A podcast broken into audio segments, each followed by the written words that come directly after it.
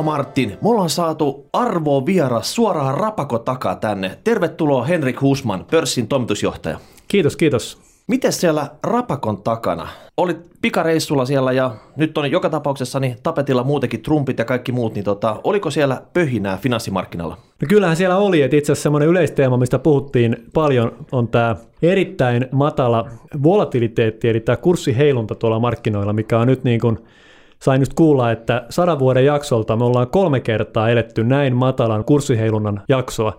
Niin siitä paljon puhuttiin, ja samaan aikaan kun siitä puhuttiin keskiviikkoaamuna itse asiassa, sitten niin kuin tuli, tuli tota pitkästä aikaa semmoinen voimakkaampi kurssireaktio sitten, joka tota, aiheutti meillekin vipinää siellä. Trumpin sotkuihin liittyen.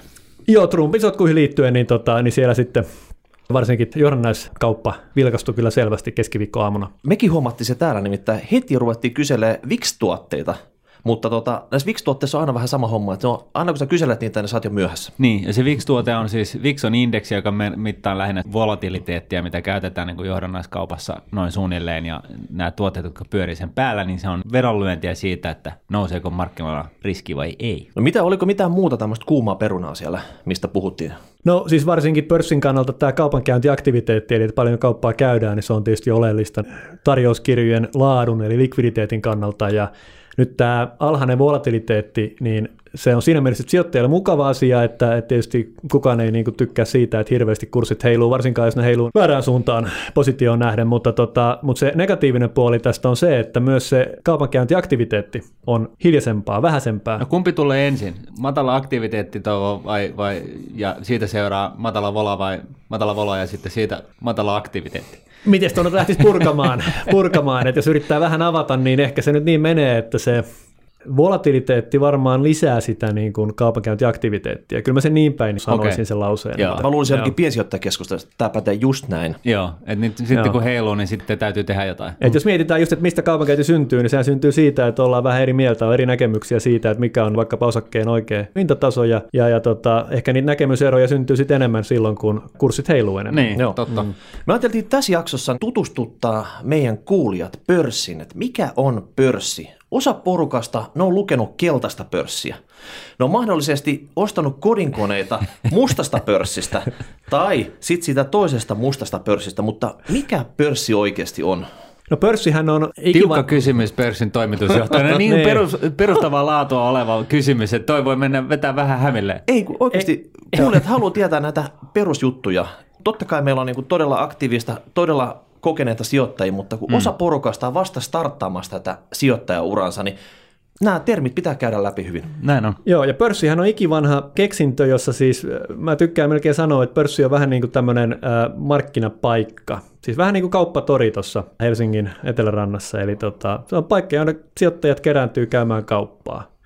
Ja nyt toki sitten tämä nykyaikainen pörssi, niin se on sitten verrattuna vaikkapa kauppatoriin, niin se on sitten paikka, jossa se kaupankäynti on vähän tiukemmin ää, säädeltyä.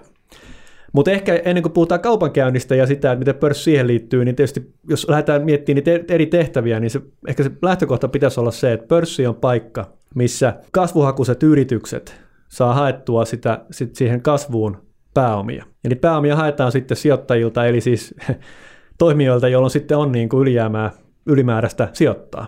Ja pörssissä nämä kaksi tahoa kohtaa toisensa. Niin siis se on se primäärimarkkina. Joo, tämähän on se, minkä usein unohtuu, kun puhutaan pörssistä, että pörssillä se ei ole niin pelkkä kasino, vaan sillä on itse asiassa funktio. Ja funktio on just siinä, että, että se, se mahdollistaa oman pääoman rahoituksen kasvuyrityksille muun, muun muassa. Juuri näin, että se on se, niin kuin puhutaan primäärimarkkinasta, niin se, se on oikea termi, koska se on just se ensisijainen tehtävä. Et pörssin kautta yhtiöt, se on niin toimii yhtiöiden huollon paikkana, eli sieltä sitten myös listautuneet yhtiöt, jo aikaisemmin listautuneet yhtiöt sit tarvittaessa saa myös lisäpääomia. Se on semmoinen kans toiminto, joka usein unohtuu, että kun pörssiä arvioidaan, niin usein kiinnitetään paljon huomiota siihen, että miten tulee uusia, uusia yhtiöitä pörssiin, ja se on tietysti ihan ymmärrettävä, mutta sen lisäksi on sitten myös se, että se on niin pääomahuoltopaikka jo listautuneille yhtiöille, joka sitten välillä, varsinkin jos katsotaan jotain finanssikriisiä, niin se oli aika merkittäväkin. Joo, viime aikoina ei ole ihan hirveästi aktiviteettia tällä. Niin.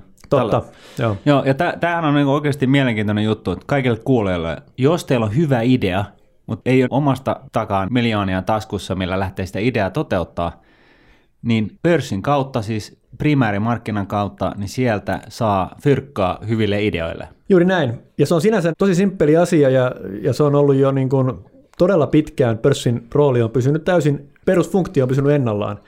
Ja mekin tykätään usein sanoa, että nyt puhutaan paljon digitalisaatiosta ja siitä, että miten se muuttaa ehkä tätä pörssin roolia, niin nähtäväksi jää, mutta tota, toistaiseksi ei ole löytynyt parempaa tapaa hoitaa tätä sinänsä simppeliä tehtävää. Kerätään pääomia. Ja sitten se, että se kun pääomia on kerätty, niin sitten tullaan tähän toiseen, eli tähän sekundäärimarkkinaan, siihen jälkimarkkinaan, eli siihen päivittäiseen kaupankäyntiin. Ja eli on... primäärimarkkinalla kohdeyritys hakee riihikuivaa rahaa sijoittajilta, jonka se laittaa sitten taseeseen. Sekundäärimarkkinalla, niin se, ei, se on sitten pois yrityksen arkipäivästä sikäli, että silloin silloin sen fyrkat ja ne voi lähteä toteuttamaan niitä investointeja, mutta sijoittajat voi sitten keskenään vaihdella osakkeita parhaansa näkemänsä hintaan. Juuri näin, ja tietysti se jälkimarkkinakin myös on tärkeä lista yhtiöille siinä mielessä, että siellä jälkimarkkinoilla muodostuu jatkuvasti niin kuin se, se osakkeelle hinta, eli sitä kautta yhtiölle hinta, ja silloin tietysti merkitystä sit yritysjärjestelyissä ja vastaavissa asioissa, että siinä mielessä se on ihan tärkeä juttu. Ja Joo. myös likviditeetti on, on varmaan monelle primäärisijoittajalle sellainen huolta madaltava asia, että jos tietää, että firma menee niin kuin pörssiin ja siellä alkaa syntyä jatkuvaa hintaa, niin sitten jos, jos tota, syystä tai toisesta tarvitsee laittaa ne alkuperäiset sijoitetut rahat niin lihoiksi, niin se on mahdollista. Joo. No miten tämä termi Nasdaq, onko tämä sama kuin synonyymi pörssi suomalaiselle sitten? No siis Nasdaq-terminä liittyy tietysti siihen, että tuossa kymmenkunta vuotta sitten tämä yhdysvaltalainen Nasdaq-pörssi osti nämä pörssit Pohjoismaissa, pois lukien Oslon pörssi, joka on vielä vielä erillinen yhtiö, eli sieltä tulee tämä Nasdaq-termi myös tänne, tänne tuota, suomalaiseen käyttöön, ja tänä päivänä Helsingin pörssi on virallisesti Nasdaq Helsinki. No sielläkö, niin ne, sielläkö ne sijoittajana Nokia-kaupat tehdään sitten? No siis Nokia-kaupat tehdään, tehdään tota, täällä Pohjoismaissa tehdään Helsingin pörssissä, jonka nimi on Nasdaq Helsinki, noin niin kuin formaalisti. Joo, eli täällä rakkalla pörssillä on monta nimeä, että pitää vaan tietää ne kaikki sitten. Näinhän se menee. Miten sä määrittelisit, millainen on tämmöinen toimiva, tehokas ja hyvä pörssi? Että mitä se tekee sitten? Että mistä erottaa toisen pörssin toisesta? Kolme bullettia. Varmaan ensimmäinen on tämä, tämä niin kuin listautumismarkkina, eli että se niin kuin toimii.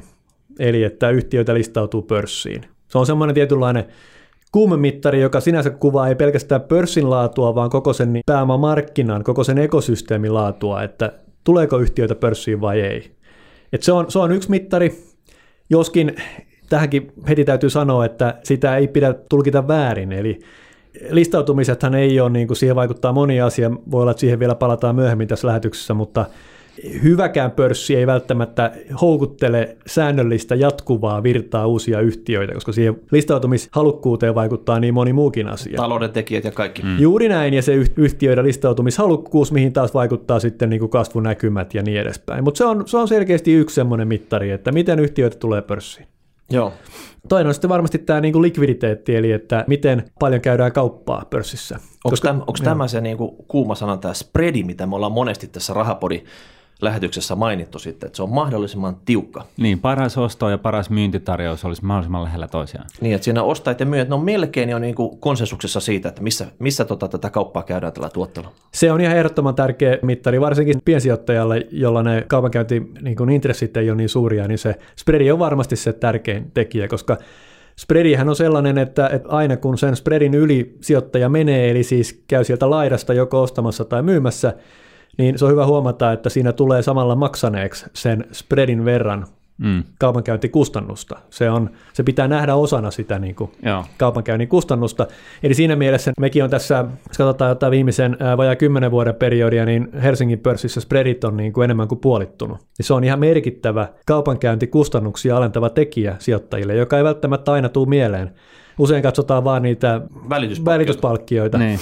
mutta, tota, mutta tämä spreadikustannus on ihan oleellinen osa sitä komponenttia. No mistä, mistä tämmöinen trendi on sitten johtunut? Onko siellä niin kuin enemmän käydään kauppaa vai käydäänkö useammin kauppaa vai mistä, mikä on niin kuin tiukentanut Onko näitä useampi kaupan kävijä vai, vai mikä? Joo, se markkina on tehostunut, että kaupan kävijöitä ei välttämättä ole tullut lisää, mutta me tota, olennaisia asioita on ekanakin se, että me tuotiin tuossa 2009 vuonna tämmöinen keskusvastapuoli selvitysmalli myös tänne Pohjoismaihin, jossa, tota, joka alensi tätä niin kuin kauppojen selvityskustannuksia oleellisesti, koska tämän keskusvastapuoli selvittäjän CCP, ja tämä on ehkä hyvä avata, mistä puhun nyt, eli, eli tämä on taho, joka heti kun kauppa syntyy tuolla pörssin tarjouskirjassa, niin siellä on kaksi välittäjää yleensä. Siellä ostaja tai niin kuin molemmilla laidoilla, tai yksi välittäjä per laita, mutta, tota, mutta nyt CCPn ansiosta, niin heti kaupan syntymisen jälkeen, niin tämä CCP tulee itse asiassa ostajalle myyjäksi, myyjälle ostajaksi, eli tämä vastapuoli riski häviää. Okay. Ja tämän ansiosta se kaupankäyntiin liittyvä riskitaso on laskenut, ja se on houkutellut uusia toimijoita, plus sitten se kustannustaso, eli varsinkin jos on aktiivinen niin kuin päiväkauppias niin sanotusti, tai nykyisin puhutaan tästä HFT, korkean intensiteetin kaupankäynnistä, jos tehdään paljon kauppaa päivän aikana, niin CCPn ansiosta sen sijaan, että joka ikinen kauppa erikseen viedään tuonne Euroclear Finlandiin selvitettäväksi, niin CCP netottaa nämä kaikki päivän aikana tehdyt kaupat per osakelaji yhdeksi transaktioksi. Eli täällä on niin kuin valtava vaikutus ollut siihen kaupankäynnin kokonaiskustannuksiin. Eli tehdään yksi Nokia-kauppa päivän päätteeksi. Yksi netto tavallaan Niin, liikkuu, yksi että, netto. että jos sä teet tuhat kauppaa Nokias päivän aikana, ostat ja myyt, ja itse asiassa parhaimmillaan, jos se netto on nolla päivän päätteeksi, niin, Niin. niin CCP-ansiosta ei tule, ei tule Euroclearille mitään buukattavaa. juuri näin. Eli se on niin kuin merkittävä asia ollut tässä. tässä Vai, tota, Paitsi, että Euroclearille täytyy totta kai buukata ne uudet omistukset henkilökohtaisille tileille. No joo, jos, jos sitten on tämmöinen sijoittaja, jolla on suora tili tuolla. Joo. No tarkoittaako tämä sitten, että mä olin kysymässäkin tätä, että onko nämä kaikki asiakkaat, nämä isot instituutiolaiset asiakkaat ja pienet piensijoittajat, niin onko ne tasavertaisia pörssissä? Kyllähän ne on, ja siinä mielessä pörssi on jännittävä paikka, ja nimenomaan tämä osakemarkkina, että siellä kaikenlaiset sijoittajat kohtaa siinä samassa tarjouskirjassa, mikä on siinä mielessä upea asia, että se mahdollistaa sen hinnanmuodostuksen tehokkuuden. Te ette anna tukkualennuksia mille isolle firmalle, vaikka eläkeyhtiölle. Ei, ei anneta. Että se on tota, poikkeuksellinen kauppapaikka siinä mielessä, että, että siellä kaikki sijoittajat on täsmälleen samalla viivalla. Onko tämä Ei- pörssit yleensä vai Nasdaq Helsinki? Pörssit yleensä, että varsinkin mm. siis tämä Nasdaqin toimintatapa alusta lähtien, siis tuolta Yhdysvalloista katsoen, eli vuodesta 1971, niin meillä on alusta lähtien käyty kauppaa elektronisesti, että meillä ei ole ollut tällaisia tällaisia tota, niin sanottu lattia, lattiakaupankäyntiä, missä Niin kuin kla- Nysessä. niin, niin kuin Ysessä on vieläkin näyteikkunamaisesti, missä sitten salissa tota, tapellaan huomiosta ja, ja tota, väännetään, väännetään sitten välillä voimallakin siitä, että kuka sen kaupan saa. Et sit, et, et Nasdaqissa kauppa on- tapahtuu tarjouskirjassa ja siellä tarjouskirjassa niin kuin kaikki on täsmälleen samalla viivalla. Niin ja sähköisessä tarjouskirjassa, joka kaikki näkee yhtä aikaa omalla Joo. ruudulla. Mutta tämä on mielenkiintoista, että, että tavallaan niin kuin iso tekijä ei saa sitä Nokia ostettua halvemmalla kuin piensijoittaja. Just näin. Joo. Paitsi, että sitten jos on markkinatakaaja jollekin osia, osakkaalla, jos sä oot niin kuin iso tekijä, niin sulla voi olla sellainen suhde välittäjään, missä sä soitat ja sanot, että mä haluan nyt myydä niin kuin prosentin Nokia, että anna mulle joku hinta. Sitten ne tekee sen kaupan yhtenä kauppana sen sijaan, että sä yrität työntää sinne kauppaeriä pienissä virroissa, kunnes sä pääset niin kuin maaliin asti. Joo, toki näin, että siis mä nyt ennen kaikkea puhuin tässä pörssin palkkioista, että sitten se, että sijoittajan kannalta myös sitten ne välitys, eli välittäjän palkkiot totta kai vaikuttaa, ja siinä varmasti on sitten eroja eri kokosten asiakkaiden välillä. Joo. Miten aina kun tästä pörssistä puhutaan, niin puhutaan myös pörssikeinottelusta. Onko teillä siellä nurkissa jotain pörssikeinottelijoita? Oletko nähnyt siellä teidän salin laidolla lymyämässä Ensin tämmöisiä kyllä kavereita? määritellä, mikä on pörssikiinottelu. En mä tiedä, mutta se, semmoisesta on puhuttu joskus sitten. Niin. Keinottelija, joo, tämä on hyvä kysymys, että missä, missä vaiheessa säästäminen muuttuu? Ensin kai se muuttuu sijoittamiseksi ja sitten se muuttuu jossain vaiheessa spekulaatioksi ja, ja sitten varmaan osa spekuloinnista on sitten jonkun mielestä keinottelua. Et mä en ole koskaan tätä eroa. Pikemminkin termi ehkä riippuu sun puoluetaustasta ja, ja tota, Mä, mä, mä kanssa ymmärrän, että tämä termi on heillä käytössä, jotka ei välttämättä itse sijoita sitten. He näkevät tämän tilanteen ehkä eri tavalla. Juuri Joo. näin, että mä olisin samaa mieltä, että toi, vaikka sitä niin kuin päivittäistä kaupankäyntiä, että Helsingissäkin, Helsingin pörssissä käydään päivittäin kauppaa noin niin kuin 500 miljoonaa euroa edestä, joku voi ihmetellä, että mitä ihmettä, että päivittäin puoli miljardia euroa vaihtuu, vaihtuu osakkeita Helsingissä. Oletteko te Suomen suurin verkkokauppa? Todennäköisesti. Hyvin todennäköisesti ollaan, että nyt ei tuu, nyt saattaa löytyä joku toinen sitten, mutta ei, tietääkseni ollaan jo. Että Hei, tämähän on vallan tripodi. Meillä on Sauli Niinistö, hän on armeijan ylipäällikkö. Sipilä, hän on Ylen hengellinen johtaja. Ja sitten Henrik, sä, sä hallitset Suomen verkkokauppaa sitten. Joo. Ymmärrätkö, sä, minkälaisessa seurassa me nyt täällä istutaan täällä pienessä kopissamme? No meillä on punainen matto, sähän on potkastu tänne, tiedätkö, siitä arvon vieraata. Niin tota, Punainen niche. Joo, no ehkä, ehkä, ehkä nyt tähän tota, hauskanpitoon voisi mainita sen, että pörssihän ei ole yhtään mitään ilman osapuolia. Et se on vähän niin kuin kauppatori joskus marraskuussa, niin ei siitä ole hirveästi kellekään mitään iloa, että siellä ei, niin kuin, siellä ei ole niitä mansikamyyjiä eikä, eikä perunakauppiaita. Et siinä mielessä tota, pörssi on osa infraa, joka mahdollistaa sen kaupankäynnin ja hinnanmuodostuksen ihmeen, mutta se, se on vaan sitä, niin kuin se on se lähtökohta ilman, ilman sitten niin osapuolia, neuvonantajia, ennen kaikkea tietenkään sijoittajia, niin ilman, ilman näitä toimijoita niin pörssi ei olisi yhtään mitään. Että Joo. Siinä mielessä. Niin kuin. No sitten tota, hei, pompataan seuraavaan aiheeseen, joka on indeksit. Ja me ollaan monesti täällä Rahapodissa puhuttu indekseistä, etenkin vaikka noiden ETF-tuotteiden kohdalta. Ja täällä Helsingin pörssi-indeksi, niin kuka laskee tämän indeksi ja miten tämmöiset niin indeksit eroavat toisistaan?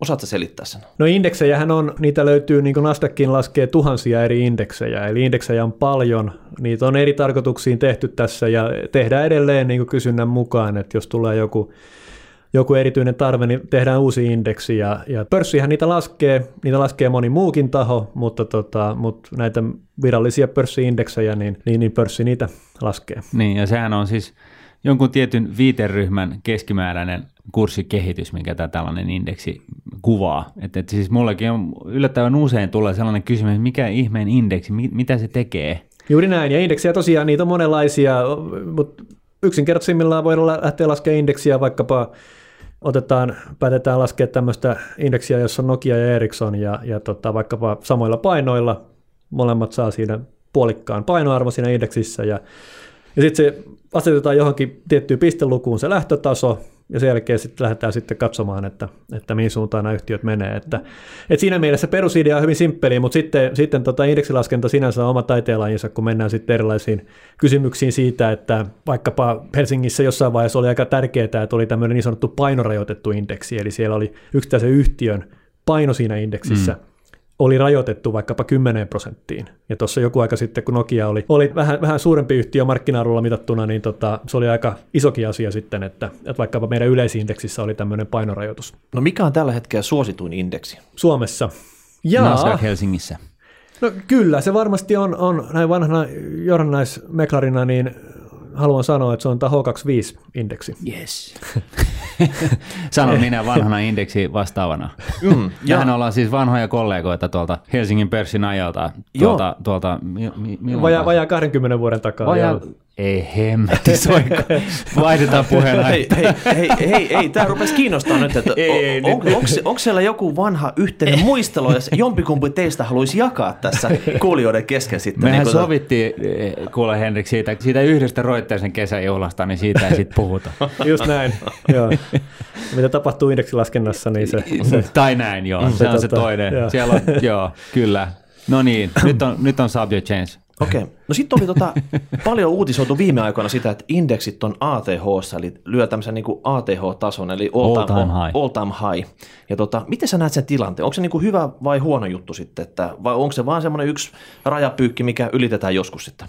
No niin, sijoittaminen on tämmöistä osittain psykologiaan perustuvaa ja, ja puhutaan paljon sentimenteistä ja muusta ja, ja niin kuin siihen tietysti vaikuttaa, että tasaluvut vaikuttaa sijoittajien käyttäytymiseen ja varmasti sitten myös tämmöistä all time high vaikuttaa.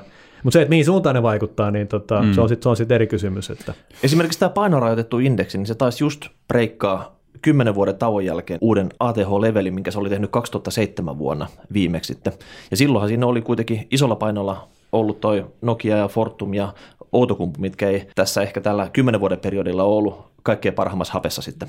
Joo, siis kyllähän se niin kuin hyvältä tuntuu, että nyt Helsingissäkin tämä painorajoitettu indeksi niin kuin viimeinkin ylitettiin se vuoden 2007 taso. Et tuolla maailmallahan tämä meidän Nasdaq 100-indeksi Yhdysvalloissa, niin sehän on tässä pitkään tehnyt toistuvaan tahtiin näitä all time high noterauksia. Viimeksi, si- viimeksi tällä viikolla taisi tulla. Onko siinä semmoista, että kun mennään se all time high tason yli, niin tuleeko sitten joku tämmöinen, että ollaan menty Silloin tulee uusi oltaan Ei, totta kai, joka kerta, mutta onko mahdollista sit mennä semmoisesta psykologisesta rajasta läpi sitten, että tota, sijoittajat sitten, niin kuin, tota, nyt on taivas auki? No siis varsinkin teknisempi analyysi tuolla ja tämän tyyppinen niin kuin sijoitusfilosofia, niin kyllähän ne tällaisiin perustuu nämä, nämä sitten näkemykset, mutta että mutta se ei ole välttämättä niin, että vaan sen takia, että indeksi on all time highissa, niin pörssit tulee romahtaa seuraavaksi. No ei se ihan näin suoraviivasta ole, että kyllä siihen vaikuttaa aika moni muukin asia sitten, niin. että, että miten yhtiöillä menee ja ja tota, Mutta näistä indekseistä vielä, niin pitäisi varmaan tuntea se oma indeksi, jos seuraa jotain indeksiä. Ja osasta indekseistä esimerkiksi nämä tuotot, eli osingot on vaikka niin kuin nipsahtu pois sitten ja osassa on mukana. Et Aivan. tota, siinä ei kannata niin kuin ihmetellä, että jos oma salkku vaikka jää jostain sitten tai ylittää jonkun, niin pitää myös tietää sitten, mikä on se indeksi, mitä tässä on niin kuin seurannut tai ylittänyt voittaa. Kyllä. Joo, se on ihan selvä. Ja erityisen tärkeää se on, jos käyttää sitten johonkin indeksiin pohjautuvia tuotteita, niin kuin vaikkapa salkun suojaukseen. Niin sitten on aika, aika tärkeää todellakin tietää. Ymmärtää, mihin se indeksi perustuu. Juuri näin, joo. Jos otetaan tuo OMX H25, niin sehän on 25 vaihdetuinta osaketta. Ja, ja eikö se ole free float perusteinen myöskin? Eli se, siellä on käytetään niitä osakelukumäärejä, jotka on NS julkisessa omistuksessa. Joo, näin, juuri näin. Se on free float-perusteinen indeksi, joka sitten kaksi kertaa vuodessa katsotaan ne vaihdetummat yhtiöt ja tarvittaessa vaihdetaan sitten. Joo, eli se ei ole ihan sama asia kuin, että sä otat ne 25 osaket nimeä talteen ja sitten katsot, että paljonko niitä osakkeita on laskettu liikkeelle ja sitten la- lähdet siitä laskemaan, niin se, se, sellainen oma indeksi käyttää kyllä, käyttäytyy kyllä aika eri lailla. No mitäs niille firmoille, jotka joutuu vähän niin kuin jäähylle, eli pois indeksistä? Ja joku muu tulee niin kuin tilalle sinne indeksiin, niin näkeekö siinä mitään semmoista efektiä tuolla markkinoilla? Kyllähän se näkyy, ja nämä indeksin muutokset on yksi semmoinen asia, mikä, mikä sitten niitä, kun tuolla laskeskellaan, että, että, mikä on ehkä muuttumassa, niin se on sitten semmoinen, mikä on ihan oleellista tietoa kyllä markkinoille, koska kuitenkin enenevässä määrin niin kuin sijoitusvirrat perustuu näihin indekseihin, ja niinpä sitten, jos yhtiö vaikkapa putoaa jostain avainindeksistä pois, niin se kyllä jonkunlaisen myyntipaineen sitten aiheuttaa siinä osakkeessa. Ja päinvastoin, jos yhtiö pääsee indeksiin mukaan, niin sitten se sinänsä vähän niin kuin automaattisesti johtaa siihen, että sinne on uudenlaista ostointressiä sitten tulee siihen yhtiöön. Että on se ihan, ihan merkittävä asia. Jos mä oon oikein, niin sekä Rapakon takana että Suomessakin tämmöinen indeksisijoittaminen kuitenkin on, on tämmöinen buumaava ala sitten, niin miten se pörssissä näkyy sitten? Että onko ne toimijat, jotka tekee siellä kauppa, niin no enenemässä määrin hoitaa tämmöisiä niin kuin indeksisijoitussalkkuja tai huomaako se mistään sitten? No konkreettinen varmaan vaikutus tuossa tämmöisen passiivisen indeksisijoittamisen lisääntymisen osalta pörssissä on se, että että just kun tulee näitä indeksien, puhutaan tasapainotuksista tai uudelleen niin kuin laskentahetkistä, niin tällaiset päivät generoi valtavan paljon niin kuin ylimääräistä vaihtoa. Että ne näkyy semmoisina selkeinä piikkeinä meidän tota, päivittäisissä vaihtoluvuissa. Ja erityisesti sitten päivän päät suutokaupassa, niin tulee sitten välillä massiivisia volyymeja liittyen siihen, että kun jotkut näistä avainindekseistä siellä tulee uudelleen painotuksia, yhtiöt tulee sinne mukaan tai tippuu pois, niin tämmöinen sitten näkyy niin kuin lisääntyneenä vaihtona. Milloin näitä tapahtuu, että jos piensijoittaja haluaa olla kärppänä paikalla sitten, kun näitä myllytyksiä tehdään, koska hänenkin oransa varmaan siihen mankeliin hyvin mahtavat mukaan sitten. No niitä on, niitä on tota, riippuen nyt mistä indekseistä puhutaan, mutta että kvartaaleittain on tyypillistä, että nyt päivitetään yleensä ne on siellä kuun loppupuolella. Joo. Mutta että kaikilla indeksilaskijoilla on vähän niin kuin omat päivämäärät sitten, että siitä on, siitä on oma kalenteri olemassa. Nyt en tällä julkisesti saatavilla olevaa kalenteria en osaa nyt tähän hätään pointata, mutta tota, mm. Mutta löydettävissä joka tapauksessa tietoa sitten siitä. joo. Joo. No sitten hei, pompataan tuohon listautumismarkkinaan. Se on ollut pari vuotta nyt ihan tulikuuma ja me ollaan todella, todella, todella innoissamme täällä Nuudetissa, että First Note-lista on lähtenyt kuin hauki kaislikoista liikkeelle. Ja tota, niin varmaan teki siellä pörssissä. No joo, niin kuin tuossa alkuun puhuttiin, niin, niin se on ihan selkeästi yksi semmoinen tekijä, jolla pörssejä mitataan, että miten pörssissä menee, ja, ja tota, se on ollut todella hienoa nyt. Viimeiset, no kolme, neljä vuotta jo on niin kuin tullut hyvän tahtiin yhtiöitä pörssiin. Et toissa vuonna saatiin 12 yhtiöä yhteensä, siis sekä päällistä että First North mukaan lukien, ja viime vuonna sitten 11. Kertooko se siitä, että täällä Suomessa on insentiivit kohillaan valtiovallan puolesta, että tota, kannattaa lähteä pörssiin, vai voisiko sinne Arkadianmäelle laittaa vähän vinkkiä, että jotain voisi vielä tehdä sitten, että vielä enemmän saataisiin niin kuin innostettua firmoja listautumaan? No niin kuin valtiovallan toimesta niin en osaa sanoa yhtään mitään toimia, jota olisi tehty viime vuosina tämän markkinan edistämiseksi. Eli kyllä, tämä, kyllä tämä on täysin, täysin, täysin tota, sitten muista tekijöistä, ää, muista tekijöistä Mutta eikö yrittäjyyttä johtuva. tueta nyt? Ainakin yritetään, niin kuin politikoiden suis tulee tällaista suitsutusta. Hei, että- toi on panettu johonkin manifestiin ehkä tuo lause, mutta Niin. mitä se tarkoittaa käytännössä Niin, sitten? no siihen mä olin just tulossa, että ainakin, ainakin siitä puhutaan paljon, mutta tota, se yrittäjän riski taitaa olla vähän sellainen yksipuolinen, että Niin ja esimerkiksi siis semmoinen konkreettinen asia, että verotus, joka tietysti on niin kaikkien sydäntä lähellä, niin Suomi on tietääkseni ainoa maa Euroopassa, jossa listayhtiön osingoista maksetaan enemmän veroa kuin listaamattoman. Eli Suomessa on tämmöinen käänteinen käänteinen kannustin listautua, Niin, joka on, niinku, on tosi paha. joka, joka on niinku todella, todella niinku jopa turhauttava asia, koska kun mietitään, että listayhtiöt kuitenkin todistetusti tutkimusten mukaan ne kasvaa kovempaa tahtia kuin listaamattomat, ja kasvu tarkoittaa työpaikkoja. Tästä nyt tuntuu, että kaikki on sitä mieltä, että Suomi tarvitsee niinku talouskasvua, työpaikkoja, niin sitten tästä huolimatta, että tämä niinku tunnistetaan ja tunnustetaan ja näin se on, niin silti on tämmöinen epäkohta, joka on täysin uniikki maailmassa tai ainakin Euroopassa. Ja tämä on niinku tunnistettu jo kymmenen vuotta vähintään, no niin kauan kuin First North-markkina on ollut olemassa, niin on tunnistettu, että ja siinähän järjen hiventäkään, että joku First North-yhtiö, joka siis ei välttämättä ole mikään suuri yhtiö, niin sitten vaan sen takia, että se listautuu hakeakseen kasvuun varten rahoitusta, sen myötä luo työpaikkoja tähän maahan, ja sen lisäksi vielä sitten tarjoaa niin kuin sijoittajille hienon kohteen, mihin säästää rahojaan, ja, ja tulee julkisen kaupankäynnin kohteeksi, eli sen myötä niin kuin avaa toimintaansa ihan eri tavalla kuin listaamattomat yhtiöt kaikille halukkaille ihailtavaksi ja ihmeteltäväksi, niin kaikesta tästä hyvästä huolimatta, niin sitten osingoista maksetaan enemmän veroa tässä maassa. Mm. Niin se on, sitä on, on ihmetelty. Joo. No minkä takia... Tätä on Sitä ihmetelty. sopii ihmetellä. Mutta hei, toisaalta jos miettii, että Laitetaan listaan.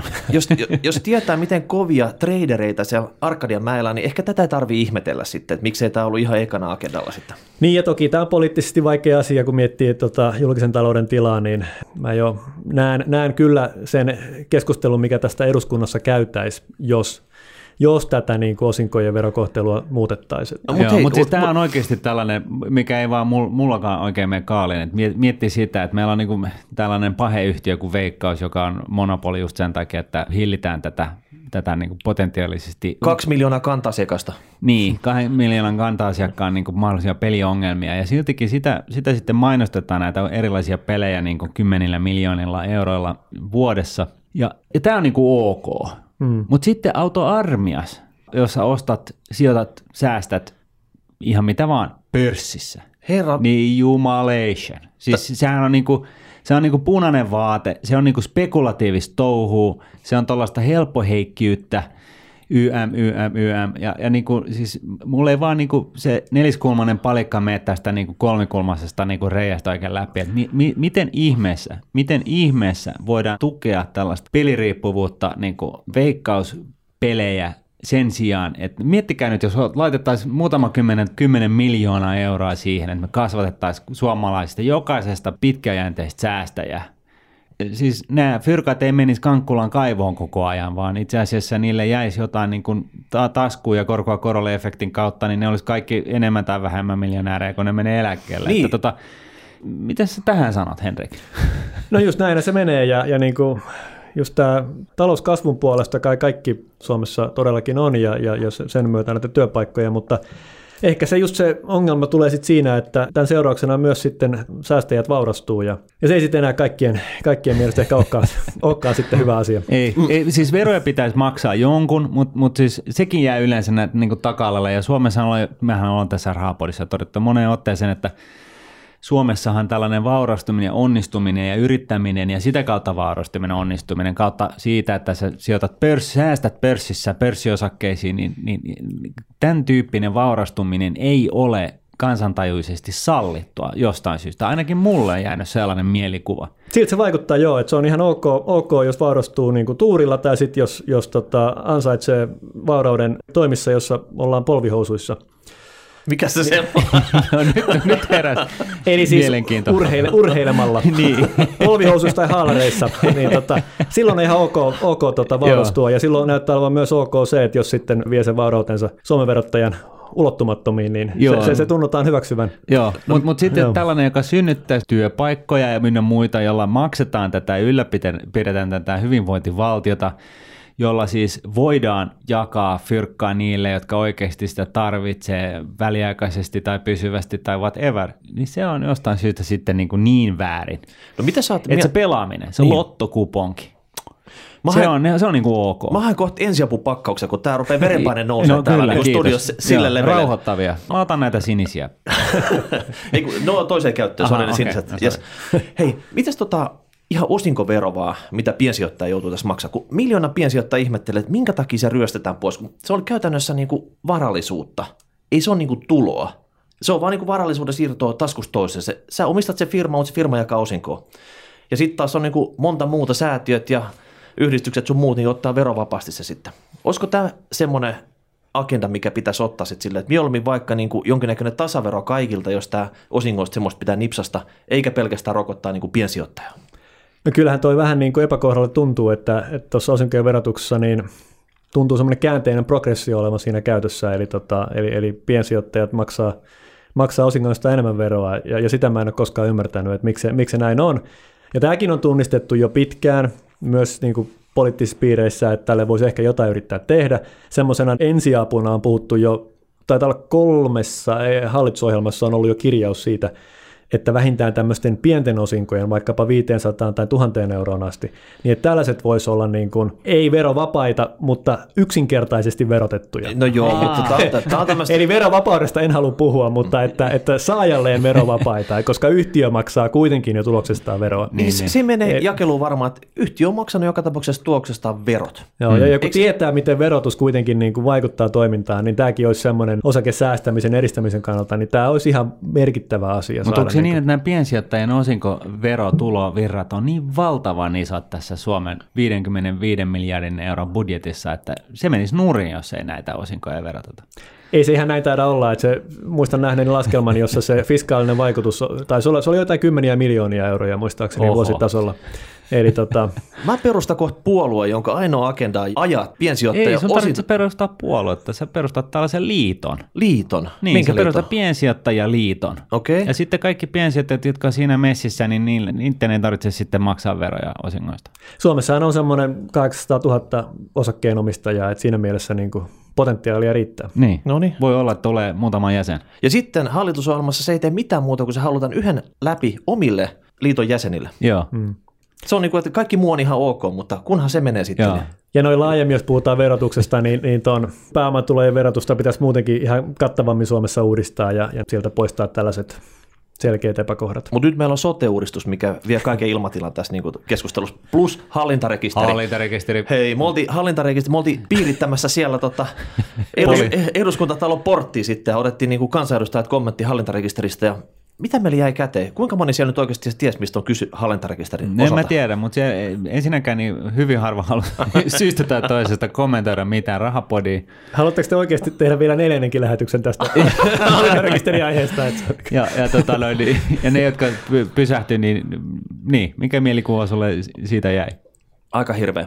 Mutta tota, Henrik, miten sä näet tämän, mikä nyt siellä nuijittiin läpi tämän niin kuin ison kohun seurauksena? Onko täällä mitään merkitystä tällä päätöksellä niin kuin yhtään mihinkään? mi, mi, huomaa, yht, mitään merkitystä yhtään mihinkään. Et, rupesiko sua pelottaa nyt, että joku Suomi-firma pistää itse jonnekin toiseen arvopaperikeskukseen niin pystyyn ja siellä sitten Suomi, mummot ja vaarit niin hilloo jemmassa sitten omia, omia tota varoja. Siis mä en ole tätä koskaan, koskaan tätä keskustelua ymmärtänyt näiden vuosien aikana. ihan, ihan lähtien siitä, että jos katsotaan vaikkapa niin kuin Ruotsia, niin, niin Ruotsissahan on, on ollut täysin sallittua niin kuin myös ruotsalaisille hallintarekisteröidä osakkeensa jo, jo niin kuin vuosikausia. Ja kukaan tuskin niin kuin pitää Ruotsia jonkunlaisena veroparatiisina tai, tai, tai maana, jossa niin kuin viranomaiset ei saa tietoa asioista. ihmisten asioista ja omistuksista. Ja se, että niin kuin listaamattomilla yhtiöillä niin kuin omistustiedot on kuitenkin kohtuullisen heikosti saatavissa, niin, niin, niin miksi ihmeessä sitten listayhtiöillä sovellettaisiin jotain eri logiikkaa. Ja sitten se ajatus siitä, että hallintarekisteröinnin kiellolla suomalaisille, niin tällähän asetetaan niin kuin suomalaiset osakesäästäjät huonompaan asemaan kuin kaikki Joo. muut. Mm. Ja se, tämä on niin jännä just tämä, että se on vain suomalaiset, jotka sijoittaa suomalaisiin osakkeisiin, niin vain silloin niin silloin pitää olla jotenkin superduper läpinäkyvyyttä niin, että toimittajat pääsee tonkimaan tota näitä Juuri näitä näin. Ja kuitenkin kun sisäpiirivalvontaan sekä poliittisten päättäjien valvontaan, niin siihen on olemassa omat mekanismit niin. sitten. Just ja aamu... verottajalle tulee tiedot. Niin, ministerit tekee sidonnaisuusilmoitukset ja niin edespäin. Eli tota, surullisena tätä on seurannut ja senkin takia, että, että nythän niin kuin pahimmillaan myös nämä nyt tehdyt päätökset johtaa siihen, että suomalaisyhtiöt ei jatkossakaan sitten saa vapaasti valita sitä paikkaa, missä ne osakkeet on säilytyksessä.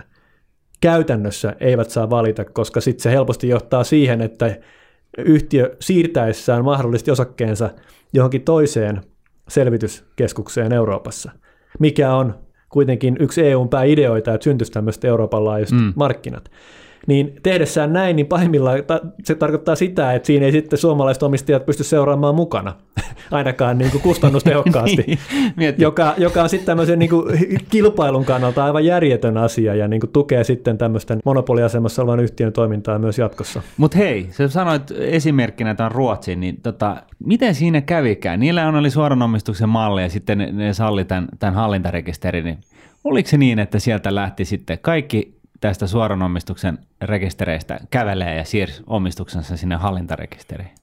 Ei, kyllä se tietääkseni on edelleen kohtuullisen tasapainoinen se kuvio, että, että siellä tuntuu, että se on aika niin kuin, viime kädessään sijoittajalle riippuu siitä hinnoittelusta, että miten sitten niin kuin palveluntarjoajat eli pankit, välittäjät sitten hinnoittelee sen, mm. niin kuin, sen hallintarekisteröidyn mallin. Että, Et Ruotsi ei ole mikään villilänsi tällä hetkellä, täältä katsottuna.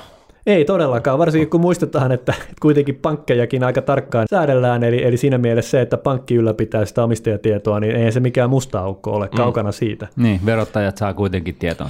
Kyllä. Okei, mutta hei, joka tapauksessa näistä Neljäs on, kerta. ongelmista, ongelmista riippumatta tänne pörssi on tänä vuonna tullut moni firmo. Se on Next Games, Fondia, Kamux, ehkä vähän rimaa hipoa, mutta joka tapauksessa. Ja Pipelinen Syntö, Remedy, Silma-asema. Joudutko ikinä miettiä, että näitä nimiä, että mitä sinne niin kuin, tota, firmoja tulee, että jos olisi, kato, niin kuin, me ollaan yritetty kasvattaa tämmöistä pelisilmää täällä, että jos olisi vaikka pelisilmäasema, sitten se sopisi myös Ruotsiin, sitten Spelöga Station niin. silleen niin kuin, tota, firmalle, että se voisi niin kuin katsoa. Station. miettiä tässä vaiheessa jo tota, näitä muuveja sitten, mutta äh, mitä sä veikkaat? Onko tämä nyt semmoinen, että tässä nyt tulee ennätysvuosi sitten? No, jos sitä mitataan yhtiöiden määrällä, eli että kuinka moni yhtiö listautuu, niin se on mahdollista. Mutta yksi mun edeltäjistä aikanaan meni lupaamaan, että hän syö hattunsa, jos ei tule tiettyä määrää yhtiöitä vuoden aikana pörssiin. Ja ei nyt sitten tullut sitä määrää, niin sen jälkeen mä oon kyllä huolehtinut siitä, että mä en koskaan mihinkään tiettyyn... Niin kuin... Olit se mukana, kun hän söi sen hatun? En, en päässyt seuraamaan tuota, seuraamaan. ja, ja tämä menee nauhalle. Me varmasti kaivettaisiin sitä esitiet, jos sä niin. teet semmoisen varomattoman lupauksen tässä. Joo, mutta että, että merkit, on, merkit on hyvät, mutta toki siihen listautumiseen niin kuin siihen varsinkin siihen niin kuin ajoitukseen vaikuttaa sitten moni asia. Puhutaan tämmöisestä ipoikkunasta, että onko se auki vai onko se raolaa vai jotain muuta. Siinä mielessä on tosi vaikeaa lähteä sanomaan, että, että joulukuun loppuun mennessä tulee tietty määrä yhtiöitä. Niin se on liian pitkän ajan päässä. Niin, että esimerkiksi vuosi sitten tammi-helmikuu oli kohtuullisen turbulentteja kuukausia, oli näitä Kiinahuolia, ja tota, sehän näkyy sitten saman tien siinä, että monet hankkeet niin lykkääntyi. Mm. Ne ei niin kuin peruntunut, mutta ne lykkääntyi. Ja sitten varsinkin meidän Ruotsin markkinalla, jossa näitä yhtiöitä tulee vielä sitten ihan eri tahtiin. Me nyt ollaan Suomessa niin kuin viisi alkuvuoden aikana, niin, niin Ruotsissa toisessa viikolla tuli kuusi yhtiötä pörssiin. siis viikossa. Mm. Eli, se tota, on ihan villilänsi se Ruotsi sitten. On, on. Eli varsinkin, Kauheeta. eli niin kuin tässä Ruotsin volyymeilla niin välillä on ihan sekin, että et ei vaan niin kuin ehditä. Niin. Et hankkeet saattaa lykkääntyä vuodenvaihteen jälkeen. Kun ja, ja sitten, tekemään. Joo. joo. Ja, tota, ja sitten tietenkin tähän niin kuin listautumisiin, että tuossa jo joku viikko sitten Suomessakin taisi olla jotain keskustelua mediassa, että, että tämä IPO-buumi jotenkin lässähti, että eihän näitä yhtiöitä niin paljon tulekaan, niin sitä mä kyllä ihmettelin kovasti, koska tota, kaikkien pitäisi ymmärtää, että nämä hankkeethan on vähän niin kuin kalenteriin sidottuja siinä mielessä, että yhtiöt haluaa tehdä sen listautumisen sitten yleensä aina tilinpäätökseen perustuen, vähintään osavuosikatsauksen perustuen, jos tulee ihan suora tämmöinen tietty kausiluontoisuus näihin mm. niin kuin julkistuksiin. Aivan. Eli se on ihan tota- normaali tämmöistä pörssi seasonality kalenteri sitten, että mihin se mahtuu sopivasti. Joo. No, mutta tällaisena ETF-fanina niin tota, ihmetyttää tällainen kysymys tulee, tulee mieleen. Meillä on ollut muutama Suomen sijoittava ETF parhaimmillaan tuolla listoilla, mutta nyt tälläkin hetkellä, korjatkaa nyt jos mä oon väärässä, mutta edelleenkään niin siellä ei ole kuin se yksi OMX H25 ETF. Hmm. Ja Ruotsissakaan on se, se eksakti 30 taitaa olla vielä hengissä, mutta nippa nappa. Mistä se johtuu, että nämä Pohjoismaat, jotka kuitenkin niin kuin noin ihan niin kuin globaalistikin katsottuna, niin me ollaan, meillä on aika kehittyneet rahoitusmarkkinat kuitenkin. Me ei olla Ulaanbaatar niin kuin siinä mielessä, ei mitään paha Ulaanbaatar, se on hieno paikka, mutta, mutta siis niin kuin, mistä se johtuu, että nämä ETF ei, ei sitten tänne, näitä ei tänne niin kuin Pohjoismaihin sijoittavia ETF ei taho oikein syntyä? No siis äh, varsinkin Helsingissä mä luulen, että euro vaikuttaa asiaan, eli sitten kuitenkin niin kuin euromääräisiä etf on maailma täynnä. Nordnetin asiakkaatkin niin kuin ymmärtääkseni pystyy sijoittamaan aika, aika moiseen listaan ETFiä sitten. On niitä muutama ää, tuhat. Niin, joista sitten iso osa on eurovaluutassa erilaisilla target-markkinoilla. Niin Tämä on ainakin yksi tekijä mun mielestä, joka on vaikuttanut siihen, että Helsingin pörssiin ei ole tullut enempää ETFiä. Mm. Koska kuitenkin tosi iso osa sijoittajakunnasta mm. pääsee niihin kiinni, vaikka ne ei ole sitten listattuna tänne. Ja Ruotsissa meillä nyt muistaakseni meillä on kahdeksan ETF kuitenkin siellä listoilla, okay. mutta Tsekin on sinänsä kohtuullisen pieni lukema. Ja, niin ja, tota, ja ne so, ei ole valtavan isoja. Joo, se asiaan saattaa vaikuttaa se, että niin kuin ETF-sijoittamista ei välttämättä kovin moni Suomessakaan niin kuin ensisijaisesti tarjoaa. Jotkut. Niin. asiakkaat on ehdottanut tämmöistä First Note ETF, että oikeasti saisi sitten ottaa sitä niin kuin kasvumarkkinariskiä ja tota, mutta kun yksittäiseen firmaan niin ei ehkä uskalla lähteä sitten, mutta tavallaan ETF-edut olisi siinä sitten, että kaikki saisi sa- muna, munat samassa korissa Niin, saisi sais niinku kunnon hajautuksen korkeariskisiin alla oleviin. Joo, mutta niin se on vähän niin kuin tuohon liittyen, mulle hiljattain joku ehdotti, että tämmöinen IPO, tota, IPO ETF tai tämmöinen IPO-fundihan olisi hyvä idea, mutta tota, ja mikä ettei, siinä voisi olla vain käytännön haasteet sitten niin kuin lähteä sitä rakentamaan. Kehittyy mutta... kun kuolemiehen aivokäärä, kun ei IPOja ole. Joo. No, mutta tämä putki täältä First Note-listalta päälistalle, sehän toimii. Maaliskuussa niin hoivatilat siirtyi sinne ja nyt oli Robitti. Joo, se on ollut tosi kiva kyllä nähdä, että kun me nyt kymmenkunta vuotta on First North-markkinaa Suomessakin tarjottu ja, ja nyt sitten viimeiset nelisen vuotta sinne on tullut yhtiöitä. Se on ollut kyllä todella mukava nähdä, että se niin kuin nyt on toimii niin kuin pitää. Eli sinne yhtiöt tulee First Northiin, hakee pääomia ja sitten lähtee sitä kasvusuunnitelmaa toteuttamaan ja harjoittelee vähän sitä niin kuin julkisena yhtiönä olemista, huolehtii siitä, että kaikki toimii niin kuin prosessimielessä, että saadaan niin kuin jatkuva tiedonantovelvollisuus täytettyä ja sitten nämä osavuosikatsaukset tulos. Ja sitten kun yhtiö on kasvanut, niin sitten lähdetään sinne päälistalle. Mikä nämä, mitkä nämä erot on? Kaikilla kuulijoilla varmaan aukea se, että kun puhutaan First North, North-listasta, niin se on pörssi, mutta se on niin kuin light – ja sitten on päällistä Persi Heavy. Onko ne vähän siellä teidän eteisessä siellä niin kuin First Noteissa ne firmat jonkin aikaa ennen kuin ne pääsee porstuvasti sisäisesti? Digitaalisessa eteisessä. niin, tämä on vähän, vähän tota, että käytännössä ne, ehkä ekanakin se, että semmoinen niin konkreettisin niin kuin motiivi siirtyä päälistalle First Noteista, niin usein liittyy yhtiöllä siis, ja yhtiöhän tästä tietenkin päättää yhtiön hallitus, siis listayhtiön hallitus, niin se suuri motiivi yleensä on se, että sijoittajakunnassa on vieläkin paljon sellaisia toimijoita, jotka sijoittaa pelkästään päälistäyhtiöihin. Mm.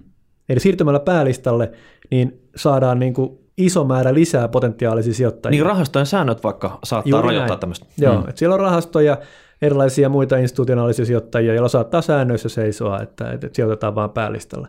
Että tämä on yksi, yksi konkreettinen niin kuin motiivi. Mutta sitten jos niitä eroja lähdetään palastelemaan, niin varmaan tuolta tilinpäätöspuolelta löytyy se suurin ero, joka aiheuttaa ehkä eniten töitä, eli päälistäyhtiöiden pitää noudattaa tämmöistä kansainvälistä tilinpäätöskäytäntöä kun taas sitten First North-yhtiöt voi noudattaa ja seurata niin kuin suomalaista tilinpäätöskäytäntöä. Mm. Tämä on semmoinen ehkä suurin, suurin asia niin kuin yhtiöille. Joku vuosi sitten oli vielä semmoinen toinen iso ero, mikä nyt sinänsä saatiin fiksattua, eli, eli vähän tätä listayhtiöiden hallinnollista taakkaa kevennettyä myös päälistan osalta. Eli nykyisin myös päälistalla yhtiö voi halutessaan julkistaa vain osavuosikatsauksen ja tilinpäätöksen, eli kaksi kertaa vuodessa tulla, okay, tulla ulos. Se oli semmoinen ero, mikä oli vielä joku vuosi sitten päällisten ja First Northin välillä, koska First no, mutta sitä ei ole enää. Ei ole enää. Käyttä, okay. Käyttääkö joku päälistan firma tätä mahdollisuutta tällä hetkellä? Joo, noin 20 meidän yhtiöistä on siirtynyt siihen, että ne ei enää tee täyttä osavuosikatsausta päälistalla. Niin, ne haluaa vähän keskittyä siihen omaan bisnekseen eikä siihen, että ne tekee osareita koko ajan. Joo, että jos tämmöistä kvartaalikapitalismia kritisoidaan, niin, niin voin kertoa, että se on nyt fiksattu. Eli nyt tuota, se on niin kuin jos, jos yhtiö niin haluaa, ja sinänsä se se on vähän toimialasta kiinni, että tietyillä toimialoilla välttämättä ei ole niin paljon uutta kerrottavaa kolmen kuukauden välein, vaikka mm. jossain kiinteistö. Tuossa ne on edelleen nuo kivitalot. Joo, mutta tota, ja sitten välimuotona yhtiöt halutessaan voi nykymallissa sitten julkistaa suppeamman osavuosikatsauksen, tai siis kvartaaliraportin sitten. Mm. No mutta hyvä homma, homma toimii. Miten sitten hei, tuossa alkukuusta oli ehkä tämän Suomen satavuotisen historian kovin pörssipamaus, kun Nuudet Markets tuli ryminällä Helsingin pörssiin. Eikö niin? Oh.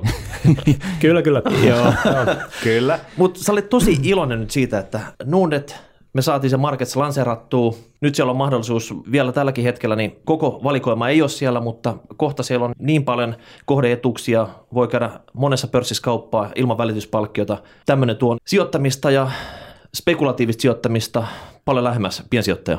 Joo, ehdottomasti. Että se, on, se on hienoa, että Nordnet tuli tähän, tähän mukaan niin kuin liikkeeseen näihin varantti- ja sertifikaattituotteisiin, ja, ja se on tietysti, mitä enemmän toimijoita, niin sen parempi se on tälle markkinalle, ja, Ja tietenkin se, että nyt sitten tämä Nordnet Markets tarjoaa näitä tuotteiden kaupankäyntiä ilman välityspalkkioita, niin se on niin kuin se uutuus. Ja sehän on tietysti näiden tuotteiden kaupankäynnin kannalta Huhhuh. positiivinen asia. Toi, toi lause tuli kalliiksi. Jessus. Mutta Mitäköhän Suvi sanoo tosta nyt? kyllä, kyllä. Aina, ainakin paljon 50 tonnia tossa. Voi, voi olla, voi olla. Mutta miten sitten, kun tota, ennen oli iso mediaspektaakkeli aina, kun Nokialta tuli tulos, se tuli keskellä päivää. Siinä pystyy ottaa vähän näkemystä ennen sitä julkistusta ja sen jälkeen. Nykyisin ne tulee ennen pörssin avautumista. Miten me saadaan nämä Nokia-julkistukset keskelle päivää takaisin? Se on erittäin hyvä kysymys. Yhtiöhän se päättää, mutta että tässä asiassa on menty ehkä tällaiseen niin kuin amerikkalaiskäytäntöön, että Yhdysvalloissa on jo pitkään yhtiöt julkistanut, ettei siellä olisi jopa velvollisuus, ainakin suositus, että julkistetaan tulokset kaupankäyntiaikojen ulkopuolella. Ja siinä tietysti se idea on se, että, että näin toimien sitten Jengi saa pureskella lukuja rauhassa. näin Edes jää- viisi minuuttia. Näin jää, niin kuin, näin jää niin kuin paremmin kaikilla aikaa sitten, tota, sitten perehtyä siihen raporttiin. Et Mä- olihan, olihan se hurjaa nämä Nokia julkistukset vielä, kun ne päivän keskellä tuli, että et, et kyllähän se aikamoista volatiliteettia siinä aiheutti ja, ja aikamoista vaihtoa. Ja tietysti niin kuin markkinan kannalta varmasti, Se oli, kato, ennen oli viisi itsenäisyyspäivää vuodessa, nyt on vain yksi. Tota, joo. Mä et- muistan, kun mä 97 nuorena poikana just osaketreidideskiin siirtyneenä, niin istuin ja ihmettelin sitä, että Reutersin tuli muutama rivi punaista tekstiä merkiksi siitä uusi, uutisia, ne oli Nokian tuloksia ja sitten pääekonomisti ja analyytikko niin katsoi niitä jonkun aikaa, onko tämä hyvä vai huono, onko tämä hyvä vai huono diski huutaa ja sitten Tämä on hyvä, ostakaa! Ja se oli niinku siinä, ja siinä niinku paljon niinku oikeasti mitä älyllistä toimintaa varsinaisesti tapahtunut, vaan se oli, se oli vain näiden kyseisten hebojen odotuksiin nähden, niin oliko se hyvä vai huono. Ja sitten hirveä liike, ja sitten 30 sekkaa myöhemmin niin tulee sitten mutta. Ja sitten Joo, ja- kaboom. Joo, ja sen, niin kuin, se todellakin, kun näitä tuli, on tullut seurattua aika tarkkaan, niin, niin sen, sen, sen monesti huomasi, että se, se kurssireaktio eteni siinä e- ensivaiheessa selkeästi sitä rataa, kun sijoittajat sai luettua sitä niin Joo. raporttia. Et se, se, niin kuin, se pystyi tavallaan melkeinpä päättelemään, että okei, että Nyt ne on nyt, nyt, nyt on mennyt 10 sekuntia ja tota, nyt tapahtui tämä. Ja sitten toinen oli se, että kun oli tämä investor call sitten vähän myöhemmin, jos sitten yhtiö lähti niin kuin kertomaan, että mitä on tapahtunut. tämä oikeasti tarkoittaa? Niin siinä sitten sama juttu, että se näki sen niin kuin, tota, Niin siis tässä on pointtina on se, että Henrikhän on nähnyt nämä jutut ennen kaikkia muita. Eikö niin? syvä hiljaisuus. Niin. Tuota, ei, itse asiassa näin, näin se ei ole, eli Eikö? tota, ei, se, ei se näin ole. Eikö eli, se ennen vanhaa ollut niin, että pörssiin toimitettiin nämä tiedotteet ja, ja sä näit sen ennen muita? No siis, kyllä ne vieläkin tietyissä tilanteissa toimitetaan pörssiin ennen muita, mutta Niin. ei niitä minulle toimiteta. Meillä on markkina, markkinavalvonta, markkinavalvonta joka, Älä joka näitä sitten, sitten tota näkee. Ja, ja, Henrik, tota, come on.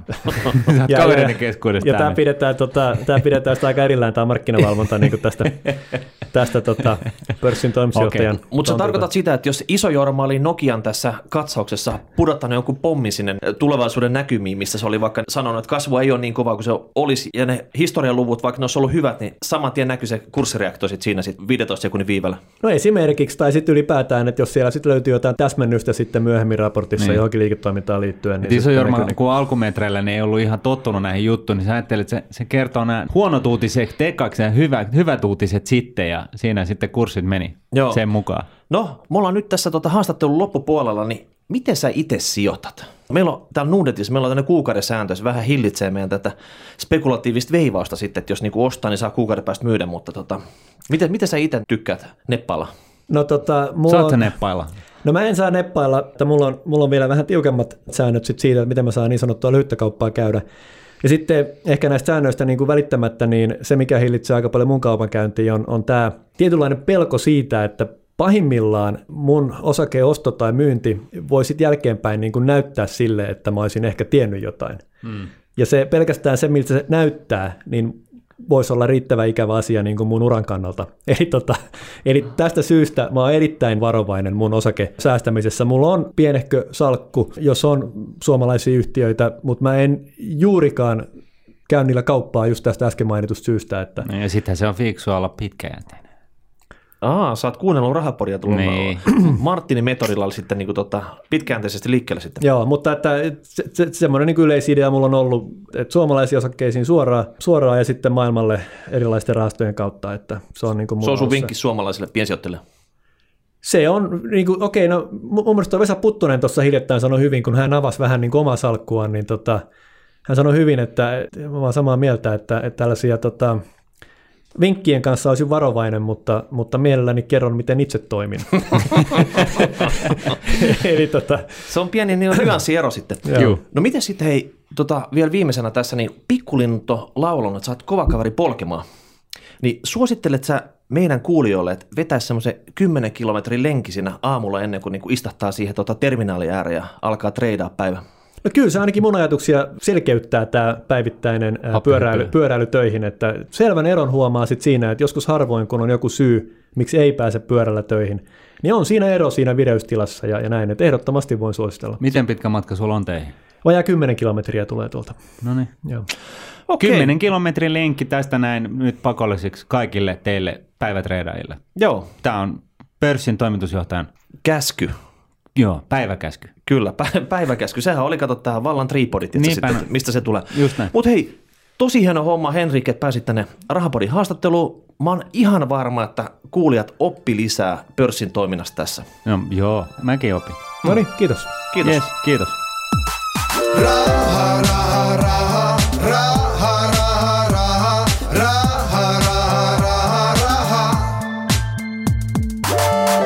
Nordnetin Rahapodi on podcast, jossa puhumme taloudesta, säästämisestä ja sijoittamisesta. Sinä päätät podin sisällön, joten ehdota aiheita ja anna palautetta Twitterissä hashtagillä rahapodi tai lähetä sähköpostia osoitteeseen rahapodi at. Seuraava jakso julkaistaan ensi viikolla.